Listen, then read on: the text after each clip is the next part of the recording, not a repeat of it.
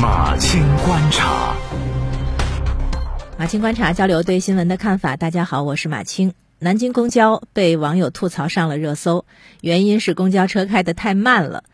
南京公交集团八月一号开始执行严格的限速规定，过路口的时候执行限速二十公里，右拐弯限速十公里，左拐弯限速十五公里，主城区的常规道路限速四十五公里。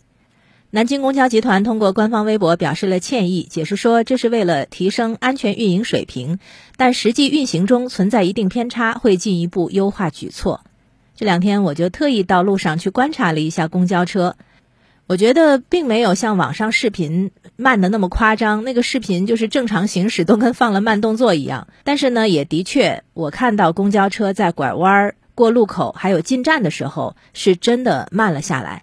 公交车的快。在前几年是被人当成笑话讲的，不信的话，你现在去网上搜，你都能还搜到南京传说中的十三路车，那是神一般的存在。有有一个图片啊，就是形容它怎么快，是侧面拍的那个正在行驶中的公交车，前轮快到飞起，车身快到模糊。谁能想到这个笑话如今是反过来讲了？就是有人已经编段子说南京有一怪，公交没有骑车快。要说快啊，这编段子的速度可真够快的。对公交车来说，过快肯定是不行的，抢速度不安全。所以，公交集团说限速是考虑安全运营。我觉得这个理由不是推脱之词。你要知道，从增加运营收入的角度来说，同样的距离单位，当然是越快拉的客人越多，效益越好，对吧？所以，如果不是考虑安全，只从效益的角度说，公交集团是没有限速的动力的。以前倒是经常听闻公交司机因为考核而赶时间的新闻。那我搜了一下，南京最近的一个新闻是二零零六年的，那都是十几年前的事儿了。而杭州司机呢，在二零一五年还有过因为考核时间过严而连闯红灯的事儿。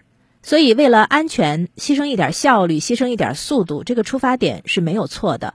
相比于效率，安全肯定是第一位的。那种看绿灯没几秒了，一脚油门轰过去，事故常常就发生在这最后一个时刻。还有。拐弯为什么要慢呢？车身太大，拐弯半径大，视线盲区也大，慢一点会更安全。特别是现在公交车基本上都是电动车，如果是一脚油门一脚刹车，你坐着肯定也不舒服呀。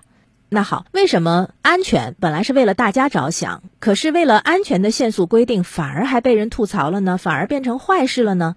我分析了一下，可能有这么几个原因啊。第一个，我觉得就是过犹不及。过度强调安全还是过度强调效率都不合适。开得太快当然不对啊，但是开得慢一定对吗？就像高速路上除了规定上限速度之外，它还会规定下限速度一样，就是不是什么情况下慢都值得鼓励。常规道路的限速如果是六十，那公交车却只能开四十五，你说其他的车辆怎么办？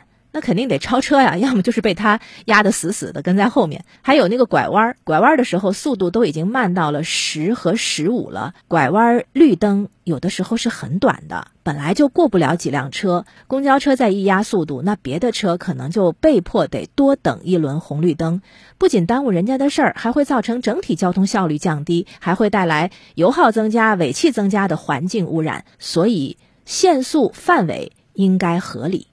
那第二个原因啊，我觉得就是这个限速的规定规定的过细了。你看它这个规定里，什么情况要限多少？呃，左转右转速度都不同，路口或者是进站要多少米开始就必须限速等等。这个规定不是越细越好，规定有没有足够的尊重驾驶员的技术和判断呢？毕竟司机是人，他不是机器人。这个方案呢，细致到了。把人当机器人的地步了，你就好像把各种细致条件输入程序，最后就可以直接跳出一个结果。这是按照无人驾驶的方式来设计行车流程吗？其实不同的情况应该怎么开，路口应该怎么安全通过，司机是有判断的。给考核要求是没有问题的，比如说多长时间不能出事故，多长时间不能违章等等的。但是过细的话呢，就会让司机放弃主动判断、主动作为的责任，反而得盯着数据看。这容易造成对路面状况的失之观察。好的管理措施是要调动员工的积极性、主观能动性，而不是让员工束手束脚、动辄得咎的。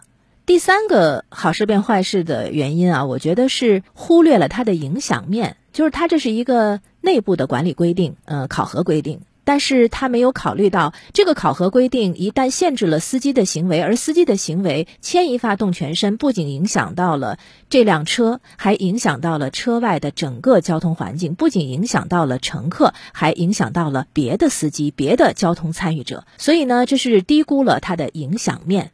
好在南京公交集团表示会进一步优化举措，那不妨多听听一线司机的意见，多体察乘客的感受。